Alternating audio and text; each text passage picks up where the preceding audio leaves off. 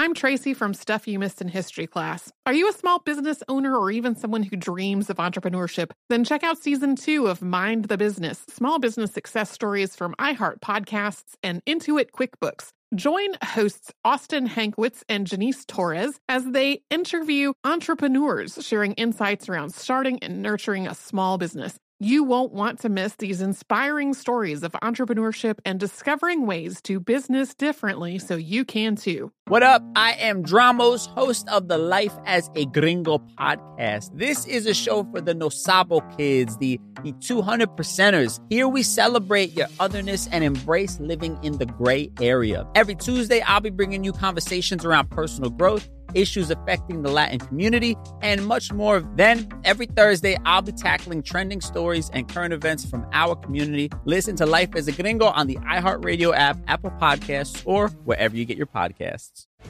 Jon Stewart is back in the host chair at The Daily Show, which means he's also back in our ears on The Daily Show Ears Edition podcast. Join late night legend Jon Stewart and the best news team for today's biggest headlines, exclusive extended interviews, and more. Now, this is a second term we can all get behind. Listen to The Daily Show, Ears Edition, on the iHeartRadio app, Apple Podcasts, or wherever you get your podcasts. Hey, I'm Jay Shetty, and I'm the host of the On Purpose podcast. And I had the opportunity to talk to one of Hollywood's major icons, Michael B. Jordan. In our conversation, Michael shares the highs, the lows, and everything in between, offering a genuine glimpse into his world. The closest to getting what you want is always the hardest. People give up right before they get what they've always wanted to get. Listen to On Purpose with Jay Shetty on the iHeartRadio app, Apple Podcasts, or wherever you get your podcasts. Welcome to Stuff You Missed in History Class from HowStuffWorks.com.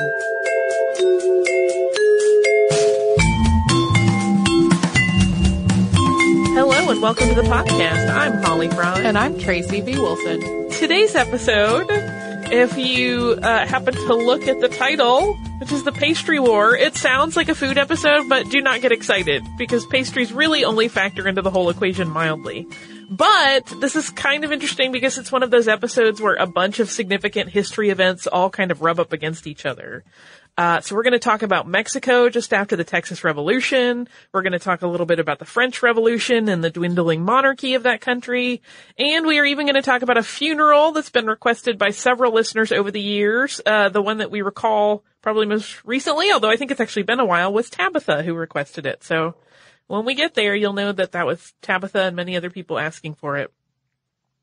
So yeah, we're going to talk about the Franco-Mexican pastry war. We're going to start with a little bit about Mexican independence.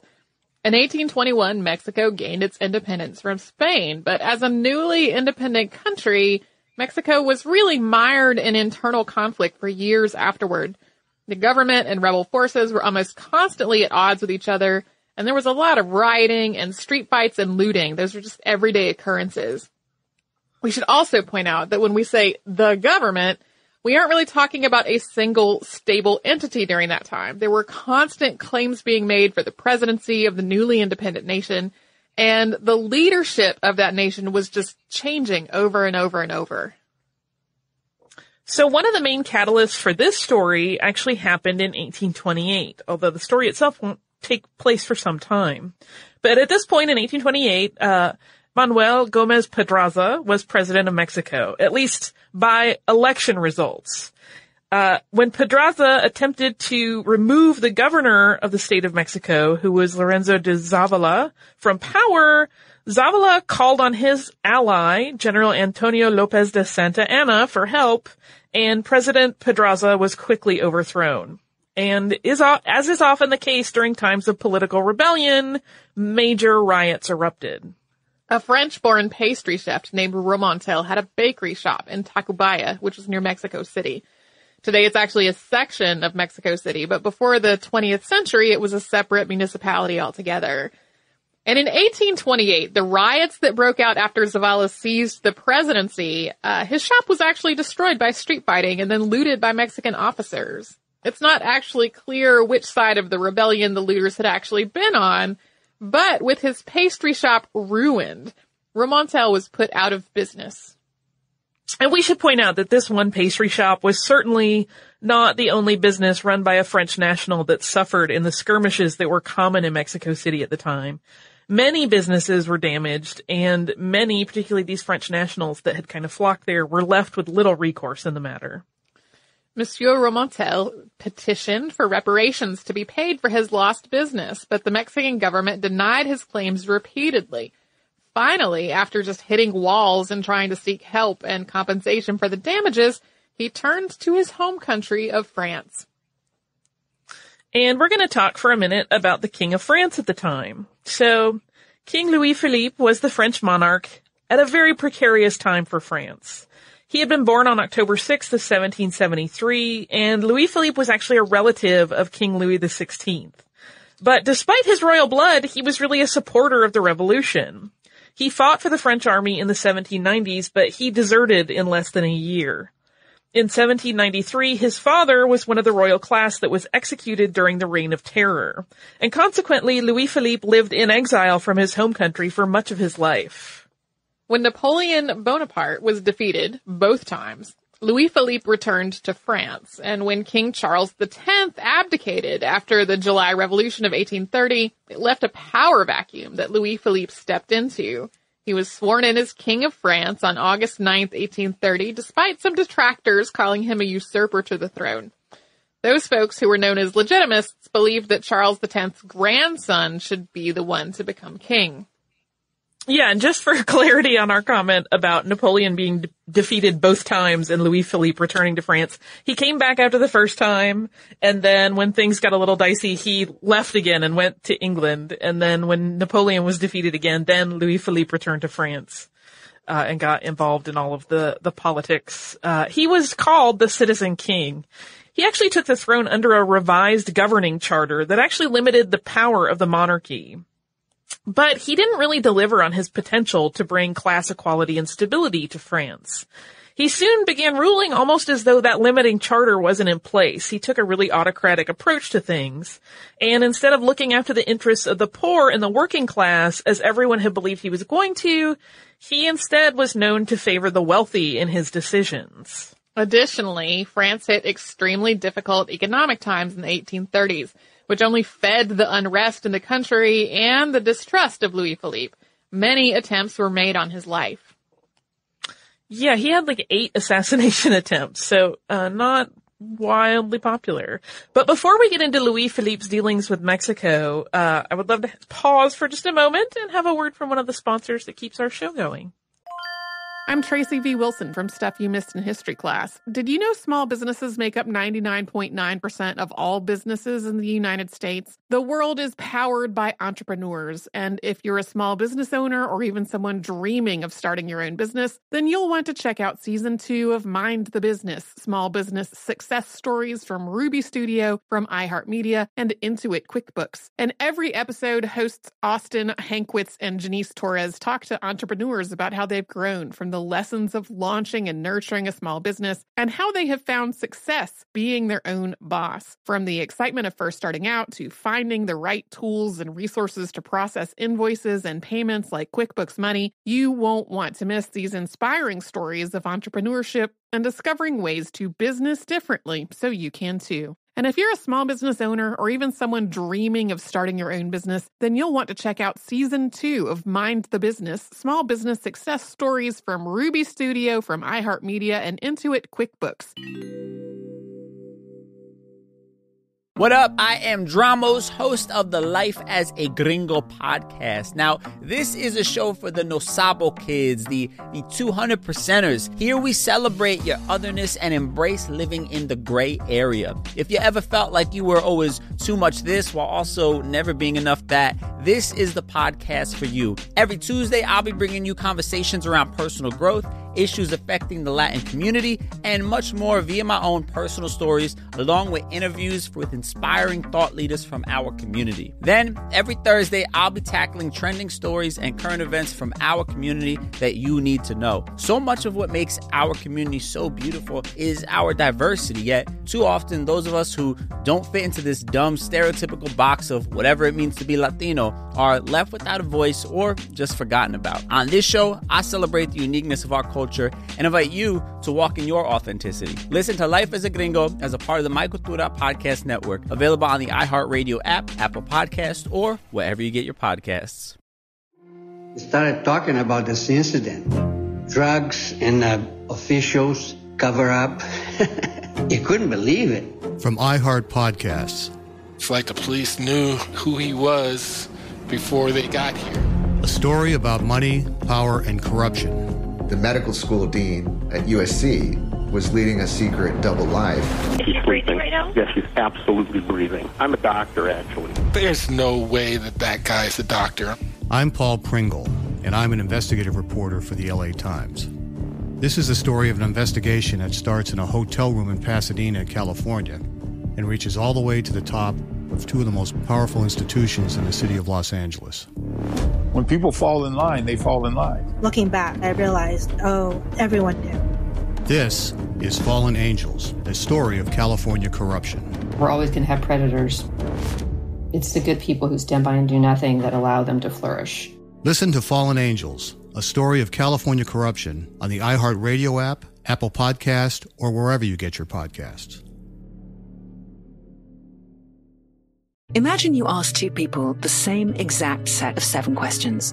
I'm Minnie Driver, and this was the idea I set out to explore in my podcast, Minnie Questions. This year, we bring a whole new group of guests to answer the same seven questions, including actress and star of the mega hit sitcom Friends, Courteney Cox. You can't go around it, so you just go through it. This is a roadblock. It's going to catch you down the road. Go through it, deal with it comedian, writer, and star of the series Catastrophe, Rob Delaney. I shouldn't feel guilty about my son's death. He died of a brain tumor. It's part of what happens when your kid dies. Intellectually, you'll understand that it's not your fault, but you'll still feel guilty. Alt rock icon, Liz Phair.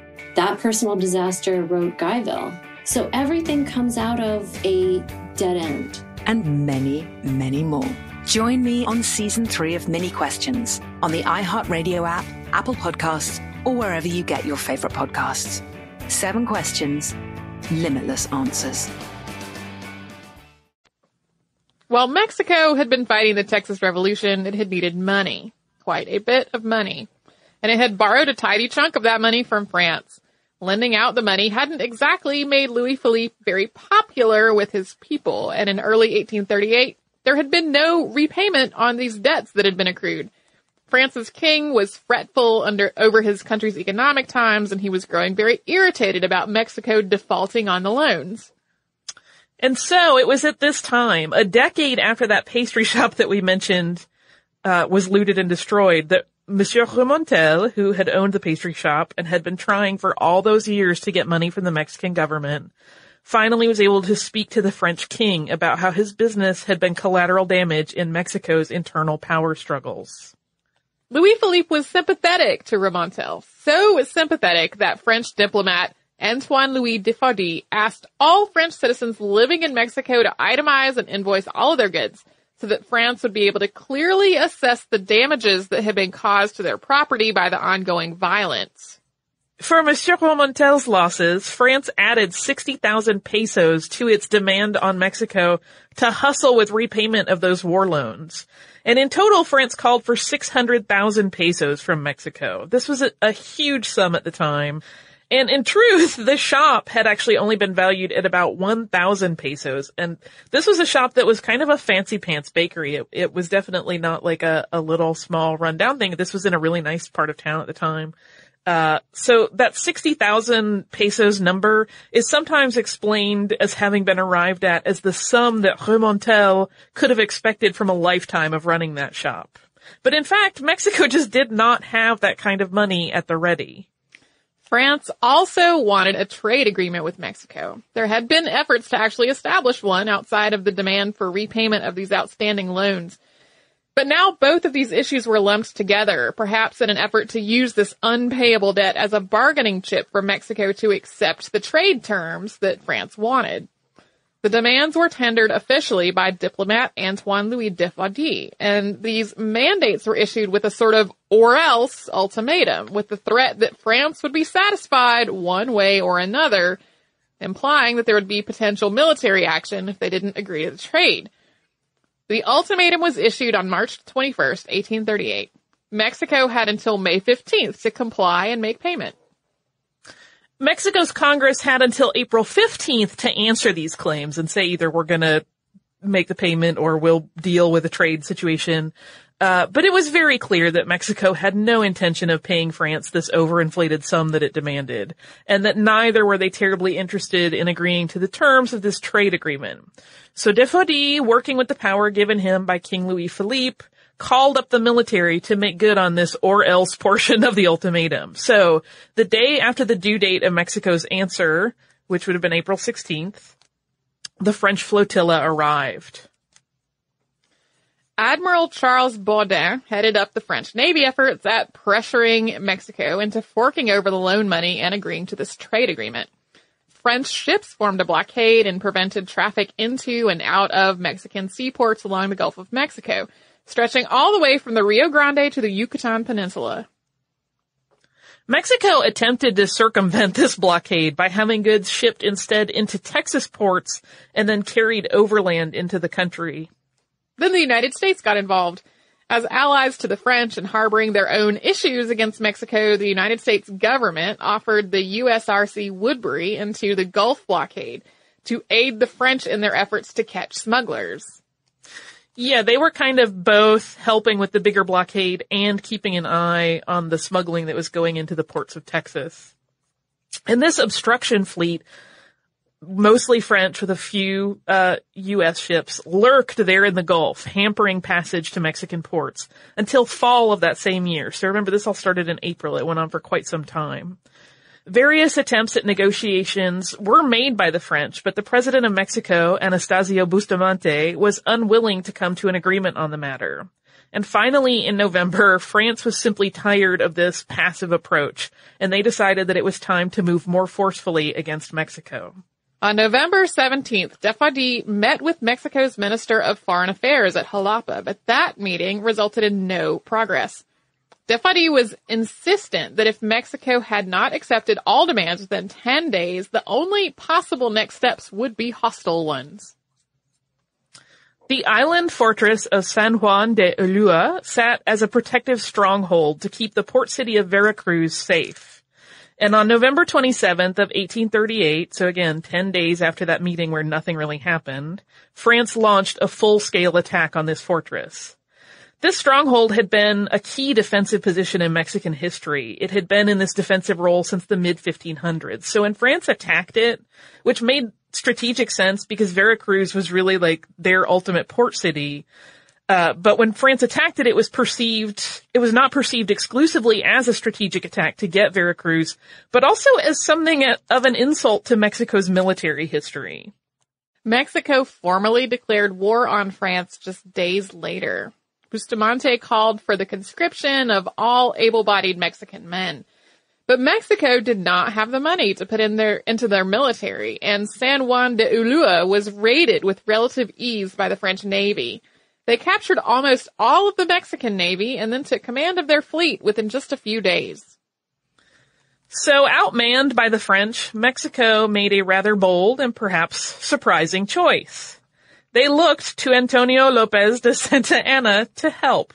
Or more accurately, Santa Anna had heard about these various goings on and Mexico's struggles and inability to defend themselves against the French and he volunteered his services. Initially, Santa Anna was sent to the fortress outside Veracruz to investigate the damage and make an advisement to the governor.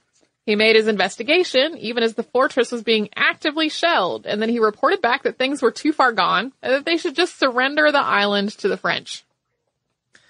And the governor did so on Santa Anna's advice, but that was a terrible decision. Uh, when President Bustamante heard of this move, he was infuriated and he had the governor ousted immediately to be replaced with none other than, wait for it, Santa Anna. So we don't know if Santa Anna purposely gave poor advice to the governor in an effort to make potential re-entry into politics for himself. Uh, he was certainly wily enough for such a play, but we really just don't know. He may have thought that the fortress really was lost. Now, it was not long before this that Santa Anna had been utterly disgraced at the Battle of San Jacinto, which, yes, we know today is pronounced San Jacinto in Texas. Sam Houston and the Texas militia, fired up over the fall of the Alamo, were able to defeat Santa Anna's troops despite being really outnumbered almost two to one. Santa Anna had negotiated his release from the custody of the Texans by acknowledging Texas's independence. So at this point, he definitely was not seen as a war hero by any means. But even though uh, that final battle had gone poorly, President Bustamante remembered how merciless and driven Santa Anna was capable of being, and he had frankly had it with this French invasion situation. The Mexican government was losing money on the blockade, and trying to defend that island fortress had further cost them dearly. And with their navy now in the hands of the enemy, things were looking extremely desperate. Santa Anna put together a makeshift army to deal with the French navy that was occupying Veracruz. He also sent a message to the Admiral Baudin disavowing the surrender of the fortress. The next morning, Santa Anna was awakened to a full-on attack from the French, and he ordered his men to counterattack. True to the reputation that he had before the embarrassment at San Jacinto, he and his men quickly drove the French out of the city and back to the Gulf of Mexico. While chasing after the vanquished French, however, Santa Anna was hit by grape shot fire from a cannon. Some accounts uh, describe it as his horse basically being shot out from under him, uh, and his horse was killed, and one of his legs was gravely wounded. And that leg had to be amputated. Uh, it was initially buried at Santa Anna's Veracruz hacienda. And apparently the surgery to remove that leg had been done kind of poorly. The surgeon hadn't left enough skin to properly close up around the bone of the remaining portion of Santa Anna's leg, and the skin that was there had to be overstretched when it was stitched closed. And this is said to have left Santa Anna with a great deal of pain for the rest of his life. But even after the French Navy was driven out of Veracruz, the blockade continued, and France and Mexico were with, at war with one another for several more months. But without Santa Anna to lead the troops, Bustamante was forced to enter in negotiations lest the French do even more damage to his already wounded country. And Great Britain, which was an ally of Mexico, eventually sent a diplomat to help work out a peace agreement. And it was also in the British interests to foster a solution because that blockade was causing them trade troubles as well. Under the guidance of Sir Richard Pakenham, English minister to Mexico, an accord was finally reached. Mexico caved to France's demands and they did agree to pay the full 600,000 pesos that had been demanded at the outset of the conflict over the course of six months. They also made a variety of other uh, agreements that the French had demanded. And so on March 9th of 1839, the French finally withdrew from Mexico. And before we talk about the aftermath of this relatively minor war, we will pause for another word from a sponsor. I'm Tracy V. Wilson from Stuff You Missed in History class. Did you know small businesses make up 99.9% of all businesses in the United States? The world is powered by entrepreneurs, and if you're a small business owner or even someone dreaming of starting your own business, then you'll want to check out season two of Mind the Business Small Business Success Stories from Ruby Studio, from iHeartMedia, and Intuit QuickBooks. And every episode, hosts Austin Hankwitz and Janice Torres talk to entrepreneurs about how they've grown from the lessons of launching and nurturing a small business and how they have found success being their own boss. From the excitement of first starting out to finding the right tools and resources to process invoices and payments like QuickBooks Money, you won't want to miss these inspiring stories of entrepreneurship and discovering ways to business differently so you can too. And if you're a small business owner or even someone dreaming of starting your own business, then you'll want to check out season two of Mind the Business Small Business Success Stories from Ruby Studio, from iHeartMedia, and Intuit QuickBooks. What up? I am Dramos, host of the Life as a Gringo podcast. Now, this is a show for the Nosabo kids, the, the 200 percenters. Here we celebrate your otherness and embrace living in the gray area. If you ever felt like you were always too much this while also never being enough that, this is the podcast for you. Every Tuesday, I'll be bringing you conversations around personal growth issues affecting the Latin community, and much more via my own personal stories, along with interviews with inspiring thought leaders from our community. Then, every Thursday, I'll be tackling trending stories and current events from our community that you need to know. So much of what makes our community so beautiful is our diversity, yet, too often, those of us who don't fit into this dumb stereotypical box of whatever it means to be Latino are left without a voice or just forgotten about. On this show, I celebrate the uniqueness of our culture and invite you to walk in your authenticity. Listen to Life as a Gringo as a part of the My Cultura Podcast Network, available on the iHeartRadio app, Apple Podcast, or wherever you get your podcasts. Hey, everybody, welcome to Across Generations, where the voices of Black women unite in powerful conversations. I'm your host, Tiffany Cross. Tiffany Cross. I want you all to join me and be a part of sisterhood, friendship, wisdom, and laughter. In every episode, we gather a seasoned elder. But even with a child, there's no such thing as the wrong thing if you love them.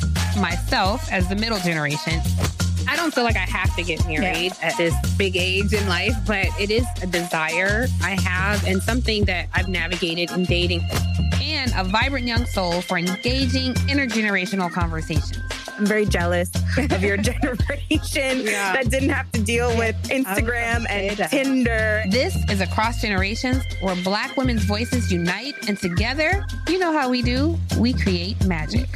Listen to Across Generations podcast on the iHeartRadio app, Apple Podcasts, or wherever you get your podcasts. started talking about this incident. Drugs and uh, officials cover up. you couldn't believe it. From iHeart Podcasts. It's like the police knew who he was before they got here.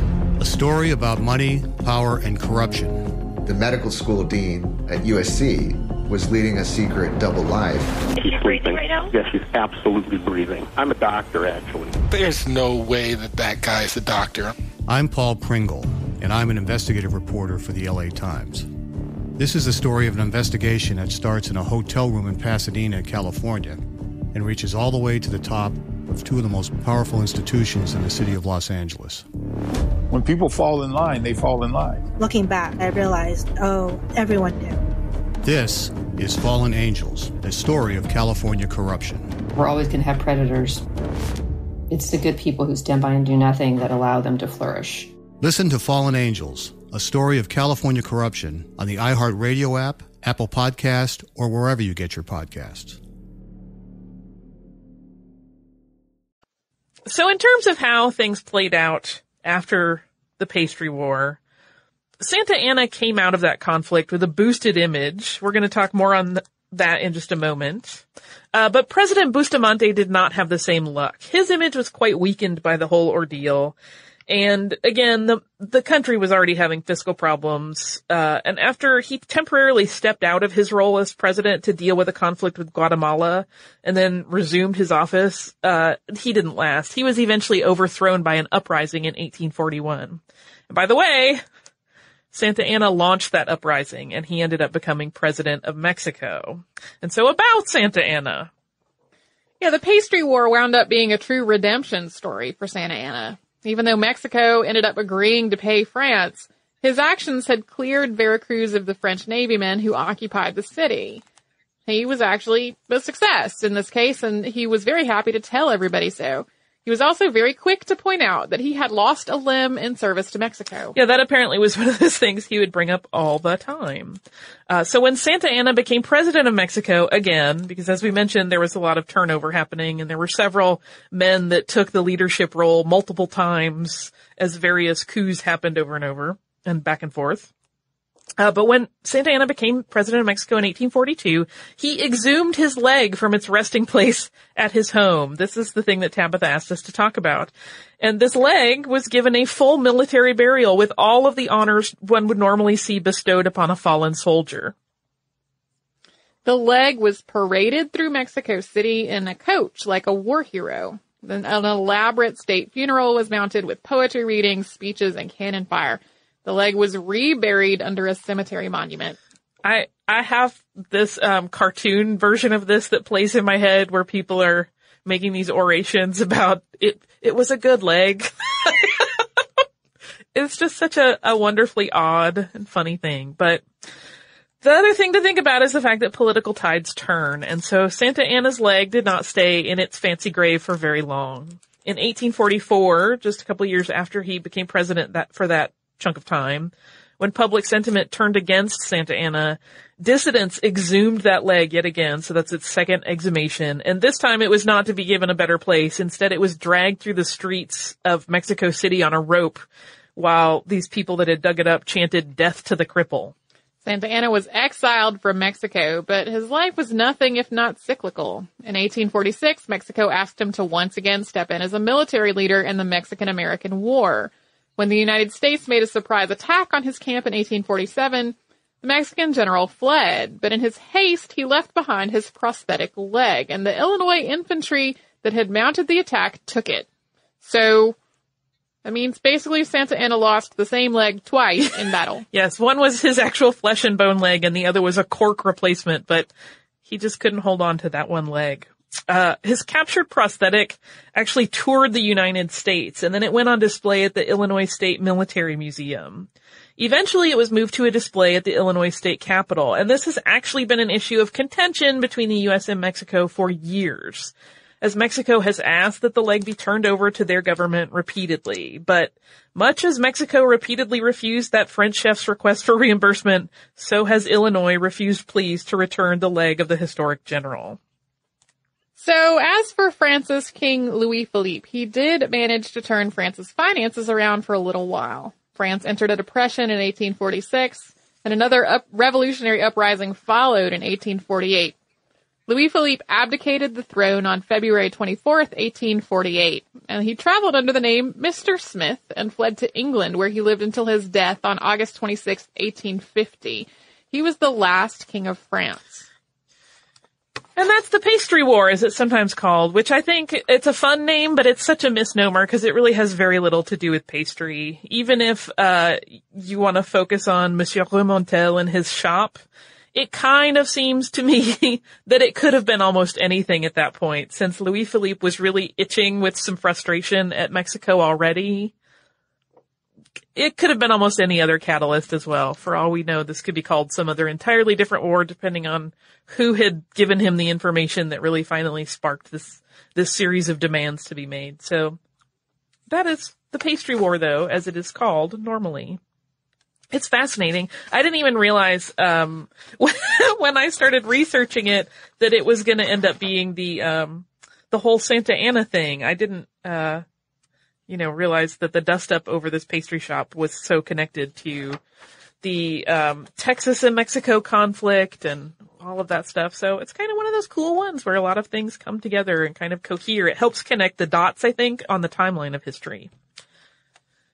And now I have a little bit of listener mail. And speaking of the timeline of history, it actually refers back to an episode that was before Tracy and I's time. But, uh, the person who wrote this to us is kind of talking about it in the bigger scope of like the cool things that can come out of this podcast, which is so sweet of her. And her name is Holly, so I automatically like her.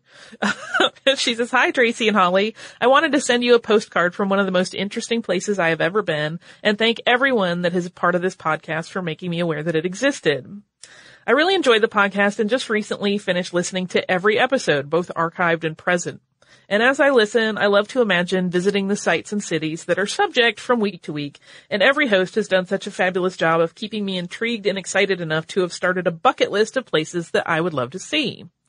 I live in Kansas City, so visiting most of the places on my list is kind of a dream at this point. Imagine how excited I was when I got to the episode about Cahokia. As soon as Sarah and Deblina mentioned that this mysterious settlement was in Illinois, I abandoned everything that I was doing and jumped on the internet to find out how far it was from Kansas City. I was filled with joy when I discovered it was only four hours from my front door. My family and I had already planned our summer vacation for June and we had chosen to go to Chicago as our destination this year. The map was telling me that Cahokia was almost directly between Kansas City and Chicago. It was like fate. Visiting the site took my breath away and I plan on returning in the fall so that I can walk the trails around the mounds in cooler weather. I'm sorry this note is so long, but I wanted to let you know how much this listener enjoys the podcast. And although I know it's exhausting work, uh, the story is just one example of how you've informed and inspired me. Thank you for all you do. I love that. History comes alive. Uh, it's Yay. so cool, and I hope that they had a great time in Chicago. As we know, that is one of my favorite cities. And I think I tweeted the other day that my best friend was at the field, and I was very, very jealous. Uh, so thank you so much, Holly, for sharing that with us. I like when, you know, you follow up on something that you've heard and it ends up being a really cool experience. Hooray for history!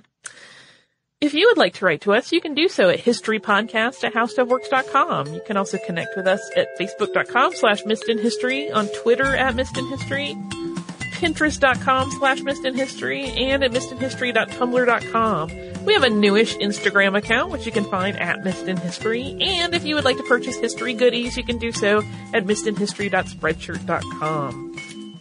I feel guilty uh, that today's thing is named the pastry war and we didn't really talk about pastry very much. So if you would like to learn about pastries, you can go to our parent site, How Stuff Works.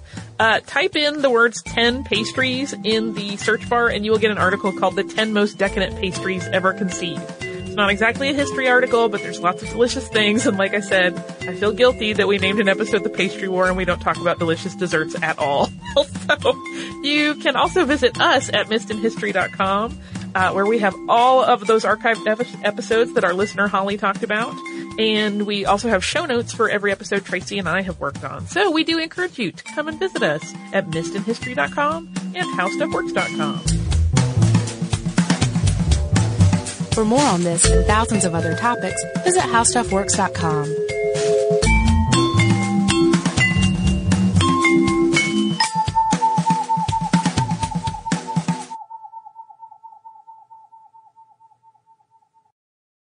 What up? I am Dramos, host of the Life as a Gringo podcast. This is a show for the No Sabo kids, the, the 200 percenters. Here we celebrate your otherness and embrace living in the gray area. Every Tuesday, I'll be bringing you conversations around personal growth issues affecting the Latin community, and much more. Then, every Thursday, I'll be tackling trending stories and current events from our community. Listen to Life as a Gringo on the iHeartRadio app, Apple Podcasts, or wherever you get your podcasts.